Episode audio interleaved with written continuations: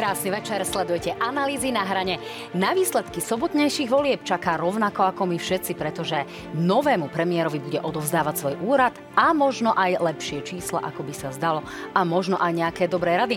Otázkou je, či to nový predseda vlády bude akceptovať alebo bude tak trošku súperiť. No v každom prípade, čo sa vláde, vláde Ľudovita Odora za pol roka podarilo a čo možno e, znamenalo také tie rezervy v konaní, tak to si dnes povieme s úradujúcim premiérom Ľudovitom Odorom. Vítajte, pán Odor. Pekný večer, prajem. Som rada, že ste si našli na nás čas. No a dnes uvidíte aj takú špecialitku. Ukážeme si, ako by vyzeral taký ideálny volebný program, e, ktorý sme zostavili z výsledkov prieskumov agentúry AKO, ktoré sme zverejňovali počas posledného mesiaca v rámci volebnej encyklopédie Slovenska na JOJ24. Takže sme to dali dokopy a z toho vyšiel taký ideálny volebný program a toto si ukážeme počas tejto relácie. Sledujte naše noviny SK, noviny plus SK, www.joj24 podcasty a na hrane TV Joj ako facebookový profil. Teším sa, že ste s nami. Pán premiér, vy ste si dali také mediálne turné. Znamená to, že chcete, aby ľudia počuli tak trošku e, odborný hlas popri tej agresivite, možno aj nejakých výpadoch a pri veľkých sľuboch politikov?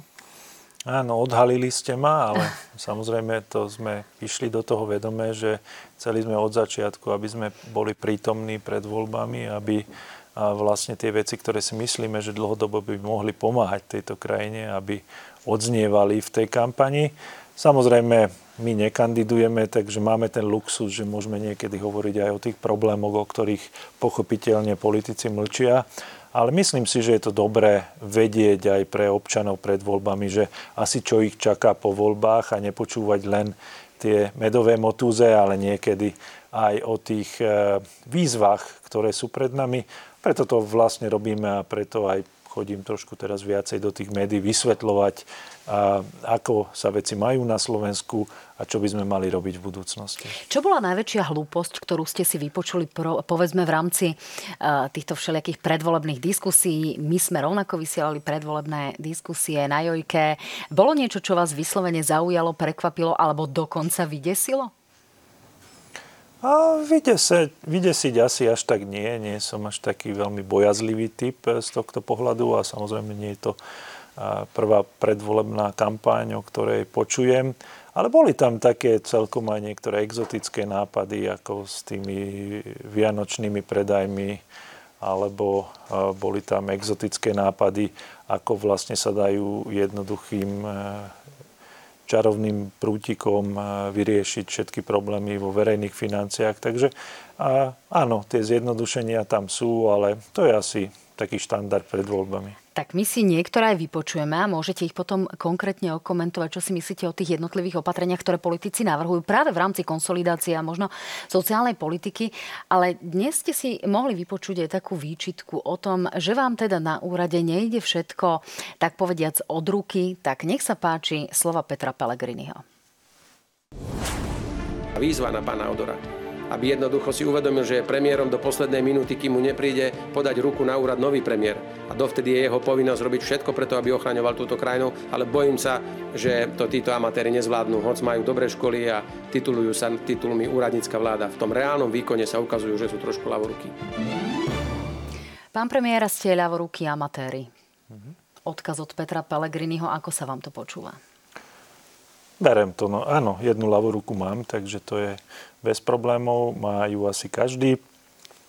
Treba to vnímať v kontexte tej predvolebnej kampane, že ak niekto nemá také preferencie, aké by chcel mať, tak pochopiteľne najľahšie sa útočí.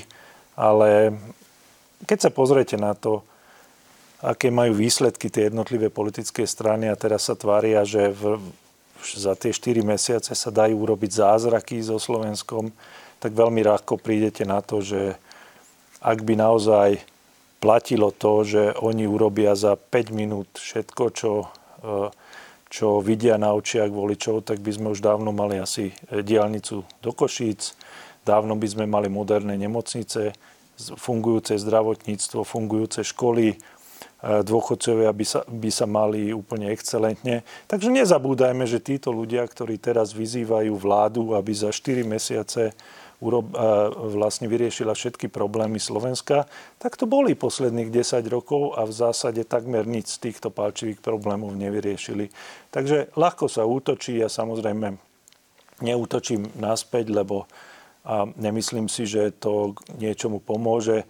Ja skôr sa budem s, e, s vami rozprávať o tých veciach, že ako možno posunúť tie veci dopredu, alebo aj konkrétne, lebo jediná konkrétna vec, ktorá odznela, že mám ľavé ruky, ale a zase z toho sa neviem poučiť, že čo by som mal robiť inak.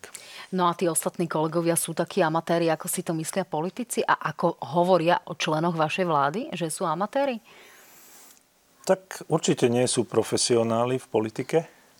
Takže, Ale to je možno aj dobré, nie? Áno, to je, to je aj, aj dobré, lebo tie veci sa potom dajú riešiť bez emócií a bez nejakých politických eh, tlakov. Takže podľa mňa úplne férové bude, ak na konci e, nášho vládnutia sa postavíme aj pred novinárov, aj pred ľudí a povieme si presne, že áno, toto sme slúbili prostredníctvom programu vyhlásenia vlády a toto a toto sa podarilo, toto možno menej, toto sme nezvládli. A dáme najmä e, odpočet pre tých všetkých, ktorí to potrebujú exaktne a na to som vyzýval od začiatku aj, aj novinárov. A, takže aj, aj vás prostredkovanie, že samozrejme my sme, e, nie sme tu pre politikov, sme tu pre ľudí, takže ako náhle urobíme niečo zlé, tak za to nás treba skritizovať a zase naopak, ak urobíme niečo dobré alebo zaujímavé, tak za to pochváliť. Takže presne tak toto berem. No, vy ste povedali pred niekoľkými týždňami, alebo začiatkom septembra, že o dva týždne zverejníte tie dobré rady pre politikov, kde konsolidovať, aby sme zliezli z tej gréckej cesty, na ktorú sme teda veľmi odvážne v úvodzovkách už vykročili. Ale napokon ste si povedali, že počkáte na ten volebný výsledok. Obávali ste sa, že toto bude súčasťou volebnej kampane a budete možno aj vy nejakým hromozvodom ešte o, o niečo viac? Áno, my sme, a teda ja osobne som sa rozhodoval, že kedy zverejniť tie zoznamy opatrení, z ktorých si budú môcť e, ďalšie vlády vyberať, ako by chceli ozdravovať verejné financie. Ale keď som počúval tú kampaň, tú agresivitu a to, že naozaj e, tie témy boli také, že treťoradé alebo na 125. mieste v mojom zozname priorit, tak sa mi zdalo, že ísť do e, takejto kampane s nejakými racionálnymi opatreniami nemá zmysel, že skôr využijeme ten čas a urobíme to po voľbách a ponúkneme to e, novej vláde, ktorá dokonca si viem predstaviť aj taký scenár, že aj na základe zoznamu tých opatrení sa môže tvoriť tá budúca koalícia, že my sa vieme zhodnúť na tom, na týchto opatreniach alebo na tých iných. My chceme viac na príjmoch alebo na výdavkoch. Takže môže to byť užitočné a keby sme to predstavili teraz, tak všetci by povedali, že oni nič nebudú robiť a tým pádom by bol nejaký ďalší slúb, niečo nejaká ďalšia bariéra k tomu, aby sa to nestalo po voľbách. Takže aj z týchto dôvodov som sa rozhodol, že asi bude lepšie po voľbách. A patrajú tí politici už teraz po opatreniach, ktoré pripravujete, aby sa vedeli nejakým spôsobom nachystať, aby potom nevajatali? Ťahajú tie informácie? Nie vôbec. Vôbec teraz e, je kampaň ešte deň, takže všetky síly sú využité na to, aby sa mediálne prezentovali a ich to bude zaujímať asi až na základe výsledkov volie možno v nedelu, možno v pondelok, ale teraz ešte na tieto debaty nie je z ich strany záujem. No my si ešte o malú chvíľočku rozoberieme aj ekonomiku, aj migráciu a tie otázky, ktoré trápia ľudí, ale ešte predtým jedna záležitosť v súvislosti s kampaňou. Politici vám počas celého leta odkazovali, že kde sú tí odorovci, kde sú tí ministri, kde je ten ľudovít odor, čo vlastne robia, keď ich nevidíme. Je to o tých tlačovkách, aby tí politici boli videní, alebo ste pracovali a nepotrebovali k tomu kamery? Tak ja som povedal hneď na Alebo ste oddychovali. Aj to teda pripúšťa, môžeme pripúšťať. Tak povedzte, či to tak naozaj bolo a ste sa v úvodzovkách skrývali, ako to naznačujú politici. Tak ako som spomínal, pre mňa je dôležité, že čo sme slúbili a, a, a čo dosiahneme. Takže môžeme sa potom rozprávať o tých jednotlivých oblastiach, že, že za akým zámerom sme do toho išli a čo sme všetko robili. A, a od začiatku ja som povedal, že to, keď nerobíme, že 10 tlačoviek týždenne, to neznamená, že nerobíme opatrenia. Môžete vidieť aj na tých e, eurofondoch, na pláne obnovy, môžete to vidieť aj na tom, že sme dohodli e, vlastne fixnú cenu elektrínu, elektriny pre domácnosti. Môžete vidieť na tých e, dávkach, ktoré sme dávali teraz tým jednotlivým zraniteľným skupinám. Sanujeme vlastne Všeobecnú zdravotnú poisťovňu, robíme opatrenia v rozpočte, takže ja som aj odkázal ministrom, že nemusia každú jednu maličkosť, ktorú urobia, ohlasovať na tlačovke, že pre nás je dôležité, aby sme na konci e, svojho mandátu vedeli preukázať, že čo sme urobili, čo sme slúbili a do akej miery sme boli úspešní. No a oproti tomuto ešte robíme koncepcie pre ďalšiu vládu, lebo si myslím, že v posledných 10 rokoch sme v nejakej permanentnej kampani, že len rozdávame a rozdávame a veľmi málo hovoríme o tých podstatných veciach, ktoré nás čakajú. A aj preto už sme robili vlastne dve štúdie, dvakrát konferenciu na tému talent, na tému eurofondy, ako to lepšie robiť. Ešte prídu ďalšie, takže chceme zanechať na stole alebo v šuflíkoch aj nejaké materiály a zaujímavé návrhy pre ďalšiu vládu. No ja sa vrátim k tej gréckej ceste a o malú chvíľku si pustíme do krutku z volebných štúdií, pretože vy ste povedali teda, že na tej eh, minulotýžňovej tlačovej konferencii, že sa jednoducho zadlžujeme približne 8 miliardami ročne, aby som to veľmi zjednodušila pre ľudí, ktorí povedzme nemajú ekonomické vzdelanie. Tá konsolidácia by mala byť na úrovni približne 5 miliárd, ale asi sa to podarí na úrovni 3 miliárd. To je obrovské množstvo peňazí. Napriek tomu politici prichádzajú s takýmito opatreniami. Tak nech sa páči, toto oznelo vo štvrtkovom volebnom štúdiu kľúčových lídrov. Ten tzv. Matovičov balíček čo je 1,2 miliardová sekera ročne, je neadresný, je nespravodlivý, lebo viac pomáha tým, ktorí už viac majú. To je určite zrelé na revíziu. Na Slovensku nemám pocit, že je extrémne množstvo bohatých a preto sa ani nedá ušetriť a každý, kto hovorí o adresnosti, tak z titulu rozpočtu je to viac imič ako ekonomický efekt. Dnes ten dlh atakuje hranicu 60%, ale musím povedať, že priemer európsky je 80 aj niečo, čiže Slovensko nedosahuje ešte ani len priemer európsky v, v, v výške dlhu z krátkodobého hľadiska nech nikto nestraší Slovensko gréckou cestou. Nedá sa to zľahčovať, tá situácia je vážna. Sme malá ekonomika, to nie ako Nemecko, ktoré si môže dovoliť väčší dlh, lebo Nemecku budú finančné trhy vždy dôverovať. Slovensku, keď e, znížia rating, lebo nebudú dôverovať tomu, že slovenskí politici to myslia s konsolidáciou vážne, tak to môže, tak to môže znamenať 100 miliónové nové náklady na dlhovú službu. Konsolidácia maximálne na úrovni 0,5 Po druhé, bude solidarita bohatých s chudobnými. Rovno teraz teraz oznamujem, že z toho miliardového zisku bank v roku 2023 bude 50% na banková daň alebo bankový odvod. Zväčšíme ten koláč a keď chceme zväčšiť koláč, tak to je vlastne, že musíme zvýšiť ekonomický rast. Nerežme stále len tých, ktorí, ktorí sú že najviac chudobní, čo bez, bez debaty takí ľudia existujú, áno, ale nemôžeme im teraz venovať 100% pozornosti. Vy sa tvárite, ako keby by sa všetci ostatní chceli e, snáď recesiu. Ako keby nikto z nás nechcel hospodársky rast.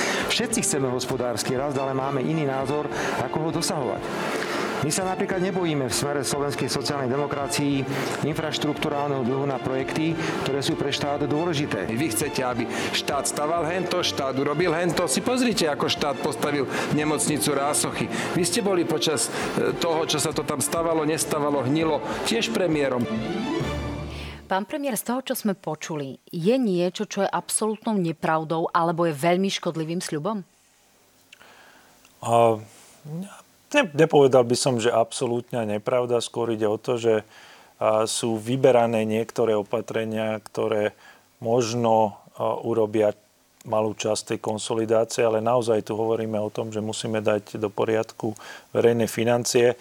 A to, čo je možno také najviac e, polemické, že aby sme nevytvárali tú atmosféru, že takáto malá krajina ako Slovensko môže žiť e, so 100% dlhom alebo 120% dlhom. Stačí si pomyslieť, netreba ísť veľmi ďaleko, stačí ísť do roku 2020, keď začala pandémia a Slovensko malo ešte nižší dlh ako teraz a mali sme obrovské problémy umiestniť dlhopisy alebo teda požičať si na trhoch. A celú situáciu vlastne upokojila vtedy Európska centrálna banka, ktorá začala kupovať všetky dlhopisy týchto štátov. Keby tento krok tam nebol, tak sme v úplne inej situácii. Takže netreba zľahčovať tú tému, to je úplne kľúčové.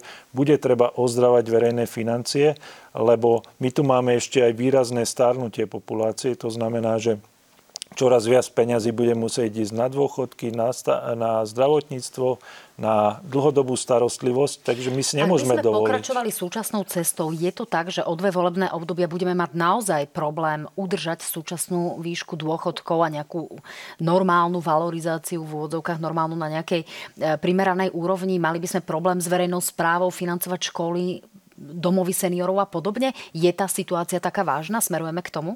Áno, určite nemôžeme ísť touto cestou ďalej, tak ako je to teraz v súčasnosti. A povedal by som, že maximálne dve volebné obdobia, lebo samozrejme finančné trhy sú nevyspytateľné. To nemôžeme povedať, že zajtra o 8 bude problém, ale naozaj tá cesta, na ktorej sme, je veľmi nebezpečná. A keď sa pozrieme, ako hodnotia tie trhy riziko Slovenska, tak momentálne na úrovni približne Grécka. A to napriek tomu, že máme rozdielne dlhy, ale Slovensko je malá krajina, my nevieme generovať nejaké ďalšie príjmy a máme pomerne vysoké e, deficity, ak nič neurobíme. Takže ja by som nikomu neodporúčal e, v budúcej vláde hovoriť o tom, že nebudeme s tým robiť nič. Tá vláda bude musieť s tým niečo urobiť a potom treba hľadať riešenia. Odznelo to tam, že treba hospodársky rast a všetko sa vyrieši. Nevyrieši sa to. Hospodársky rast vie áno, vie pomôcť a treba urobiť všetko preto, aby sme ani nie, že zvýšili hospodársky rast, ale zmenili ten charakter, aby sme vedeli prejsť na viac na inovatívnu ekonomiku. Ale okrem toho určite bude treba robiť aj úsporné opatrenia. A teraz je otázka len taká, že, že e, ktoré vrstvy obyvateľstva pocítia tieto opatrenia. A práve preto e, v tom prvom kroku je vždy najlepšie sa sústrediť na opatrenia, ktoré sa týkajú efektivity. A to máme v zdravotníctve, máme také čierne diery, kde miznú peniaze a, a aj keby sme zapchali tie čierne diery a ušetríme peniaze, tak to neznamená, že tá zdravotná starostlivosť bude horšia. A to sú tie hodnoty za peniaze. Vy ste projekty. povedali, že uteká približne 1 miliarda zo zdravotníctva, ktorá sa nám stráca v nejakej čiernej diere, to ste povedali aj v tomto štúdiu v júni. Ale e, vrátim sa k tomu, čo ste povedali na začiatku a to je to, že nemáme nejaké ďalšie výrazné príjmy. Hlavne Robert Fico hovorí o tom, že chce špeciálnou daňou zdaniť banky. Tie banky by mohli mať e, príjmy na úrovni približne 1 miliardy za tento rok. Je to extrémne zdaňovanie bank dobrým spôsobom na sanovanie súčasných opatrení? Vy ste v minulosti hovorili, že teda potrebujeme zdravý bankový sektor a veľmi pokúšať v tejto situácii celý ten stav by asi nebolo úplne rozumné. Čiže ako naložiť s touto možnosťou a s týmto sľubom a zdaňovať alebo nezdaňovať banky? Mám stále ten istý názor, to znamená, že nemôžeme nejakým spôsobom výrazne nadmerne zdaňovať banky a to presne z toho titulu, lebo my v tých krízach potrebujeme zdravý bankový sektor. Videli sme aj počas koronakrízy, ako veľmi pomohlo to, že banky boli zdravé a boli ochotné zobrať na seba to riziko, že, že odložili tie splátky pre tých ľudí, ktorí sa dostali do problémov. A, a navyše my potrebujeme, aby v tie peniaze v bankách aj zarábali pre tých majiteľov, lebo potom nebudú investovať na Slovensku a potom aj tie bankové služby budú vyzerať inak. To znamená, čo sa v praxi stane v prípade, že napríklad vláda Roberta Fica e, zatne nejakú e, výraznú sekeru a bude chcieť odťať niečo z toho bankového sektora v podobe nejakého zvýšeného bankového odvodu? Opäť je to otázka tej miery. To znamená, že aby sme neprekračovali nejakú mieru, kedy tým investorom sa už neoplatí investovať, alebo sa stane to, že samozrejme banky budú musieť zvýšiť poplatky, zvýšiť ceny niektorých úkonov a v konečnom dôsledku tak či takto niekto bude musieť zaplatiť. Ale hlavný argument je ten, že aj keby sme že 100% zdanili banky, stále sme nevyriešili tú konsolidáciu, lebo stále hovoríme, že tam budeme potrebovať 6 až 8 miliard na štvoročnom horizonte a takú sumu banky nezarábajú. Vy ste povedali minulý týždeň na tej tlačovej konferencii, že konsolidovať postupne a inteligentne. Čo to znamená? Čo tieto dve slova predstavujú v praxi? Ako si to máme predstaviť? A ako sa to odrazí na tých dávkach, ktoré momentálne pôsobia ako plošné, ako pomoc, ktorá niečo stojí tento štát, ale nepochybne máme obrovské problémy v sociálnej sfére, ale ako to nakonfigurovať tak, aby bol aj štát spokojný a aj ľudia naozaj netrpeli a mohli si aspoň niečo dovoliť kúpiť v tých obchodoch. Áno, väčšinou, keď sa rieši tá konsolidácia, tak t- taká ve- veľká dilema je, že na jednej strane tá konsolidácia môže ubrať e, z toho hospodárskeho rastu a taktiež uberá príjmy obyvateľom, firmám. A toto všetko treba urobiť tak, aby to bolo, ako som spomínal, postupné a inteligentné. To postupne znamená, že ako keď máte nejaký dom a postupne vidíte, že už tá stena nie je v dobrom stave, alebo ja neviem, eh, na streche je nejaká diera, tak je vždy lepšie eh, kontinuálne opravovať ten dom, ako nechať do takého stavu, že už pomaly sa rozpadne a potom viete len to urobiť, že zbúrate a postavíte nejaký nový dom. Tak Čo teda tie... treba okamžite opraviť, aby sme nemuseli búrať? Povedzme nejaké tri sféry, kde by sme vedeli možno nejakým spôsobom pomôcť z tej štátnej kase. Asi mi teraz nepoviete, že komu zvýšime dane alebo odvody? Áno.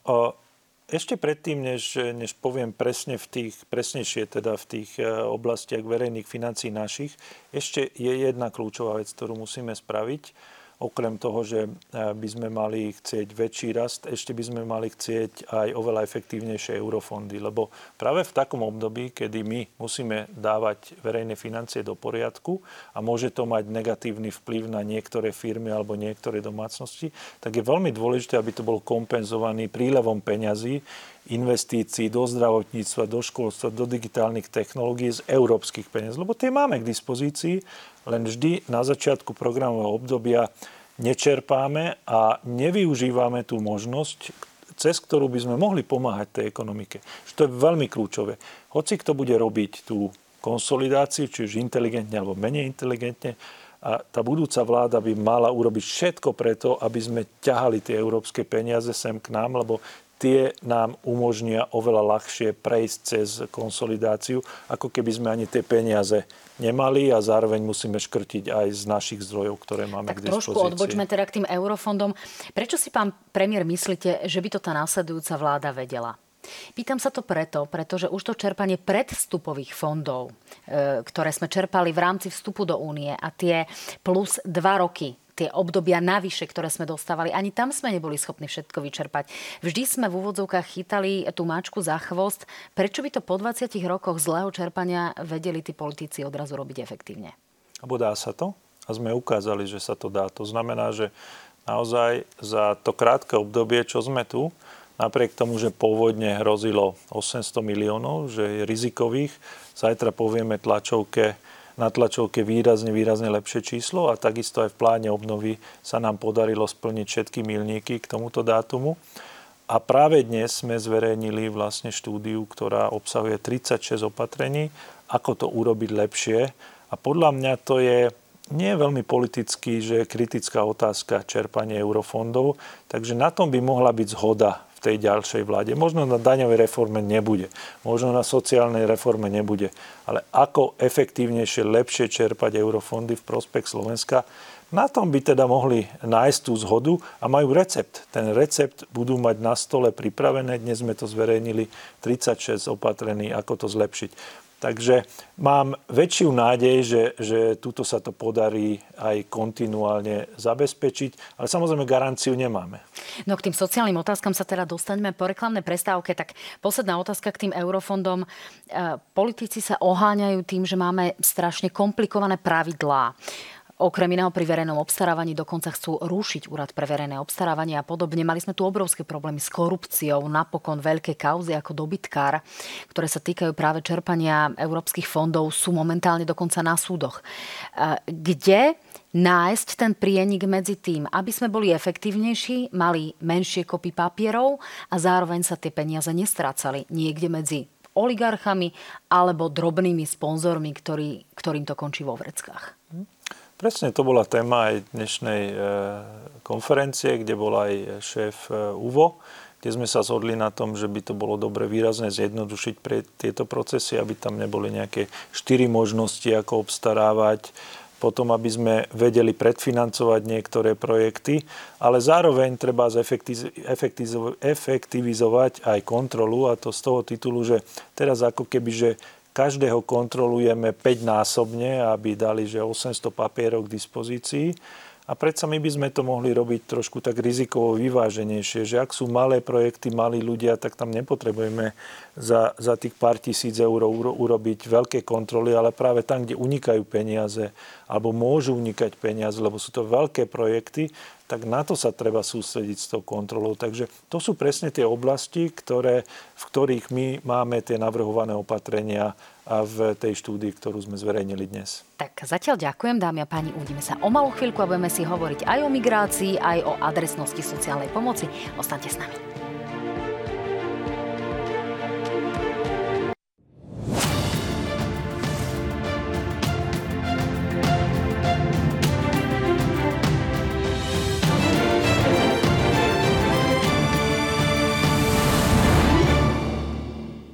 Opäť krásny večer, dámy a páni. Stále sledujete analýzy na hrane a stále je môjim hostom úradnícky premiér Ľudovít Odor a budeme sa rozprávať aj o vašich peňaženkách, o tom, ako šetriť, ako konsolidovať postupne a inteligentne, ako o tom hovorí predseda vlády. Nože čo to znamená práve v prípade napríklad energií a čo to znamená v prípade zdravotníctva, tak to si povieme práve v tejto časti a ukážeme si aj ten sľubený e, ideálny vládny program. Tak pán premiér, poďme najprv k tým energiám a k adresnej pomoci vy teda vláde necháte nejaký recept, aby vedela fungovať čo je takéto ideálne nastavenie tej adresnej pomoci? Zatiaľ plošne e, sto, e, stropujeme elektrickú energiu, čakáme ešte, aké budú tie distribučné poplatky, ako to má vyzerať v prípade budúcej vlády. Hm. Tak nechceli sme to nechávať na Vianoce, aby ľudia mali pocit neistoty pred Vianocami, takže my sme tú implementačnú zmluvu zvládli už v septembri, aby ľudia vedeli, že tú elektrickú energiu dostanú za tú istú cenu ako v tomto roku. Tu je to možné, lebo my máme producenta elektriny, to sú slovenské elektrárne, a Mochovce tretí blok beží na 100%, takže tým pádom e, máme e, firmu, ktorá nám to vie dodať za tú danú sumu, e, kde sa dohodneme. Bohužiaľ s plynom a teda následne aj s teplom, lebo teplo sa vyrába aj z plynu, je to komplikovanejšie, lebo to musíme dovážať zvonka a tam jednoducho treba zaplatiť tým zahraničným firmám a otázka je teda, že čo sa premietne do opatrení pre domácnosti a čo nie. Buďme otvorení, Urso varuje, že to naozaj bude veľmi výrazný skok. Hovorí sa o výške nad 100%. Čo sa týka zdražovania, aká je váša predikcia? Majú sa ľudia naozaj báť, že ten plyn bude v budúcom roku veľmi drahý? Nie, nemyslím si a hovoril som to aj v prípade elektriny, že samozrejme nejaký rast tam bude, aj v prípade elektriny, aj plynu, ale nebude to niečo likvidačné. Ale to, čo my chceme ešte dosiahnuť, nie len, nie len to, že znížiť e, zvyšovanie cien plynu na nejakú normálnejšiu dynamiku, ale e, chceme vyčleniť v tom takom, aj v tom konsolidačnom rozpočte niekoľko 100 miliónov pre kompenzácie pre domácnosti, práve pre plyn a teplo. A tamto sa snažíme urobiť trošku adresnejšie. To znamená, že tieto kompenzácie by mali ísť najmä teda do tých domácností, ktoré sú na tom ekonomicky horšie. A ako sa to dá nejakým spôsobom odlíšiť? Pretože neplatí tá priama úmera, že ak má niekto viac metrov štvorcových, znamená, že je vlastne bohatší, pretože nemusí mať vilu, môže mať starý domček a môžu to byť dvaja dôchodcovia v dvojpodlažnom dome, ktorý má 70-80 rokov a je nezateplený. Čiže akým spôsobom to nastaviť tak, aby sme tie to, tie percentá nákladovosti tým ľuďom znížili, aby im v peňaženkách ostalo viac? Musíme to, musíme to urobiť dvojkrokovo. To znamená, že teraz naozaj nemáme dobré informácie o tom, že ktoré sú presne tie domácnosti, ktoré majú nižšie príjmy a zároveň majú nejakú možno vyššiu spotrebu aj plynu. Takže my, čo vieme teraz urobiť, je najskôr teda prichystať do budúcnosti, aby sme to vedeli identifikovať oveľa jednoduchšie a adresnejšie. Ale ten medzikrok je taký, že my sa môžeme pozrieť na tie dáta napríklad o priemernej spotrebe, že práve domácnosti, čo majú možno nižšiu spotrebu, tak e, pravdepodobne patria medzi tých e, viac zraniteľných.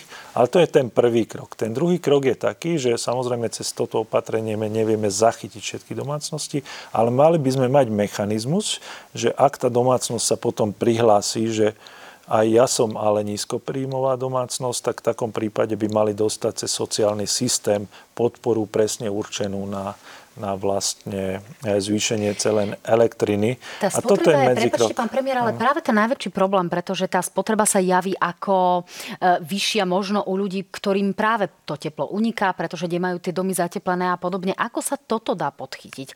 Ako vieme, že to nie je e, ten, ten veľký energetický potenciál, lebo si vykurujem neviem čo všetko. Dokonca možno, že niekto, kto je bohatší, tak má rekuperáciu, má tie možnosti e, také, že vie aj ten, to, tú väčšiu spotrebu si prakticky uh, s tými nižšími vatmi v úvodzovkách zabezpečiť, ak to povieme tak naozaj veľmi neodborne.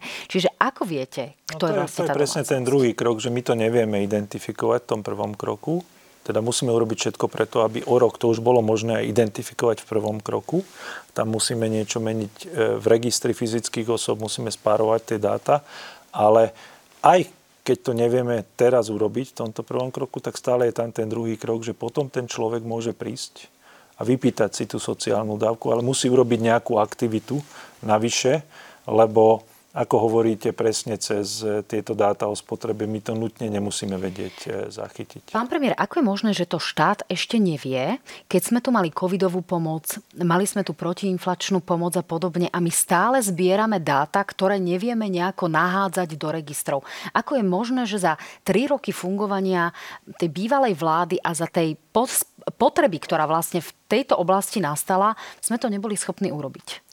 Presne rovnako sa na to pýtam aj ja, lebo práve sme mali obdobie, kedy sme naozaj potrebovali tú adresnú pomoc a vždy sme sa len vyhovárali na to, že nemáme dáta, tak dáme plošne. Nemáme dáta, máme plošne, ale nikto neurobil ten plán, čo treba urobiť krok 1, 2 až 5, aby sme už o rok nemuseli byť v tomto istom stave. Tak my, čo urobíme, je zároveň s tými opatrením dáme aj ten FAR plán, ako sa dopracovať k tomu, aby sme v budúcnosti vedeli robiť aj adresnejšiu pomoc, lebo to ten náš rozpočet nedovolí. Takže presne tak, veľmi dobrá otázka. Bohužiaľ nemám na to odpoveď, lebo práve e, v covide, kde bola najväčšia kríza, sme nevedeli adresne pomáhať. Ešte taká, že odpoveď B trošku na túto otázku je v tom, že my aj predstavíme, vlastne tak ako sme hovorili o talente, o eurofondoch, tak predstavíme aj štúdiu o tom, ako premyslieť celý ten sociálny systém, kde podľa mňa by sme mali a jednak zmeniť aj koncepciu životného minima, lebo absolútne nezodpovedá súčasnosti. A zároveň by sme mali eh, trošku do popredia dať eh, vlastne príspevok na bývanie práve kvôli tomu, že cez tento príspevok by sme my v budúcnosti vedeli oveľa adresnejšie riešiť tie náklady, ktoré sú. Viacerí politici aj vo volebnom štúdiu hovorili o tom, že ak tie náklady na bývanie u ľudí presahujú 30 alebo 40% vtedy by mohol prísť tento príspevok na bývanie. Je to optimálne nastavenie? Toto si viete predstaviť, že ak ľudia vedia nejakým spôsobom preukázať, že ich účty za bývanie tvoria viac ako 30 alebo 40% že vtedy by dostali nejakú dotáciu? Ako, mm, možno by som nehovoril úplne o nejakých podieloch, lebo to sa ťažko, niečo iné je napríklad na dedinách, kde človek možno nemá výdavky na, na, ja neviem, vymyslím si zeleninu, ovocie, lebo sa to dopestuje a trošku potom to skreslí oproti tým, ktorí zase sú v mestách.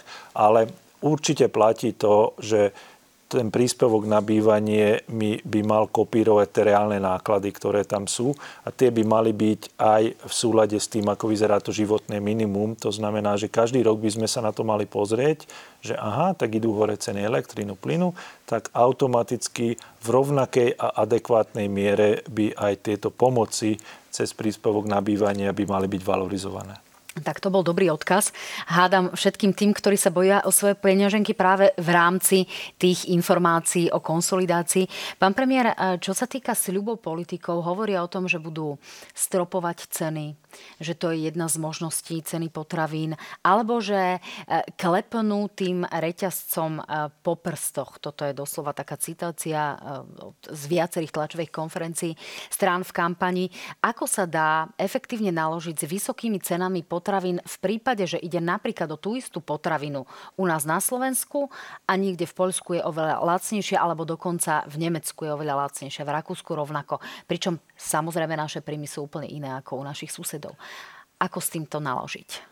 Áno, videl som aj ja nejaké pokusy e, ukazovať, že v Nemecku v polovičnej zlave potraviny sú lacnejšie ako v plných cenách na Slovensku. Takže sú nejaké snahy, ale treba sa pozrieť komplexnejšie na dáta a vtedy uvidíme, že naozaj v Nemecku vo všeobecnosti v priemere tie ceny potravín sú oveľa vyššie.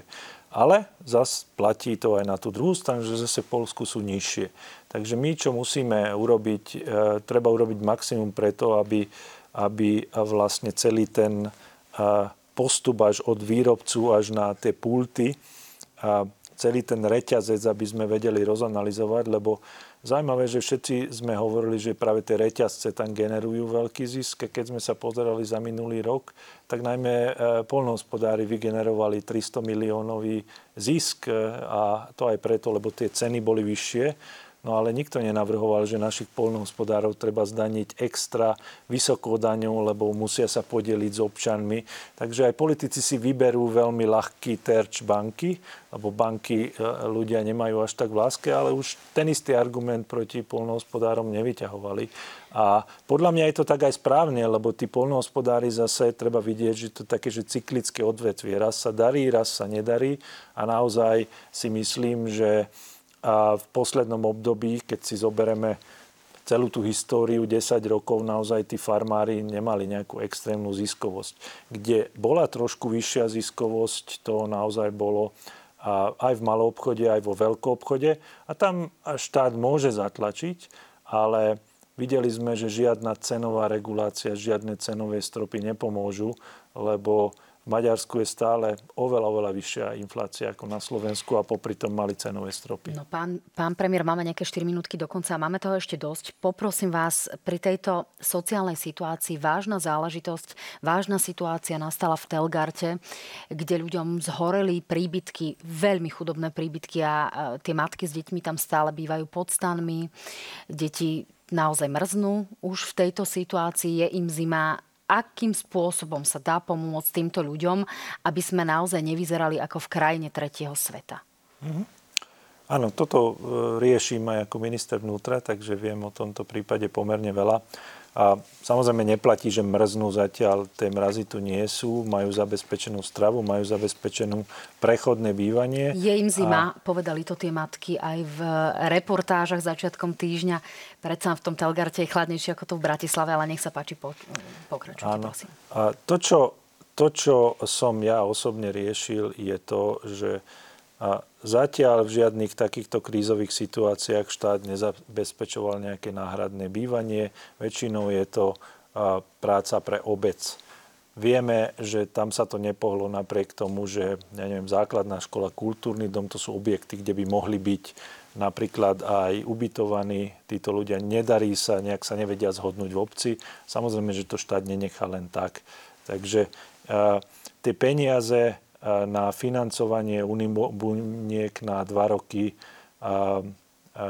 sa dostanú do obce Telgard a v zásade zajtra ráno, ak sa nemýlim o 8, máme k tomu stretnutie, kde vlastne tie detaily doriešime, že cez aký mechanizmus, akým spôsobom, ale určite nikto nenechá práve tie zraniteľné skupiny v takejto situácii. A bohužiaľ, aj keď ten obec nevie zareagovať. Trošku sa snaží bansko samozprávny kraj, ale pochopiteľne štát v takomto prípade pomôže a zajtra doladíme detaily. Tak to je mimoriadne závažná informácia. Pán premiér, ešte si povedzme krátko, vyčítajú vám akési nekonanie v oblasti migrácie. Máme kontroly zvýšené práve na slovensko-polskej hranici. Máme signály z česko-nemeckej hranice, že sa môžu nejakým spôsobom blokovať prechody. Ako zareagujete a aká je tá súčasná reálna situácia, aby sme si to vedeli predstaviť a na druhej strane, aby sme tu zbytočne nešírili pa- paniku. A ja zatiaľ poprosím našu režiu, aby nám ukázala aspoň tú grafiku s tým špeciálnym volebným ideálnym programom, aby si ho ľudia aspoň do konca relácie mohli prečítať. Mm-hmm. Nech sa páči. Tak tá situácia absolútne nie je taká dramatická, ako sa o tom hovorí. Ja som v kontakte aj s českým kolegom ministrom vnútra a hovorili o tých plánoch, ktoré nie sú zatváraní hraníc na česko-nemeckých hraniciach, ale práve na spoločných hliadkách o tom, ako chytať pašerákov.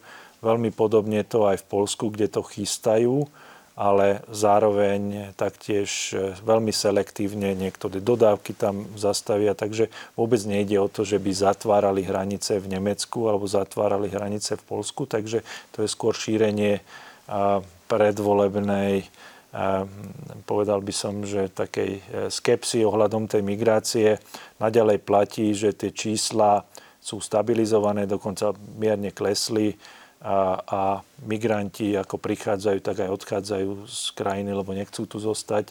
Takže z hľadiska bezpečnosti ľuďom nič nehrozí. Mali sme k tomu krízový štáb e, asi dnes ráno. Minulý týždeň sme mali bezpečnostnú radu, takže určite neberieme tú situáciu na ľahkú váhu. Ale na tú vašu otázku, ako náhle by niečo také bolo, tak samozrejme my sme ochotní jednak zvýšiť aj počet e, vojakov, ktoré sú v poli, jednak hovoriť o tom, ako spoločne aj s týmito krajinami riešiť tú situáciu, lebo to je to, čo môže fungovať. Spoločné riešenie. Jednoducho treba to riešiť e, na externej hranici a keď sa tam nedarí, tak radšej spolupráci s našimi partnermi.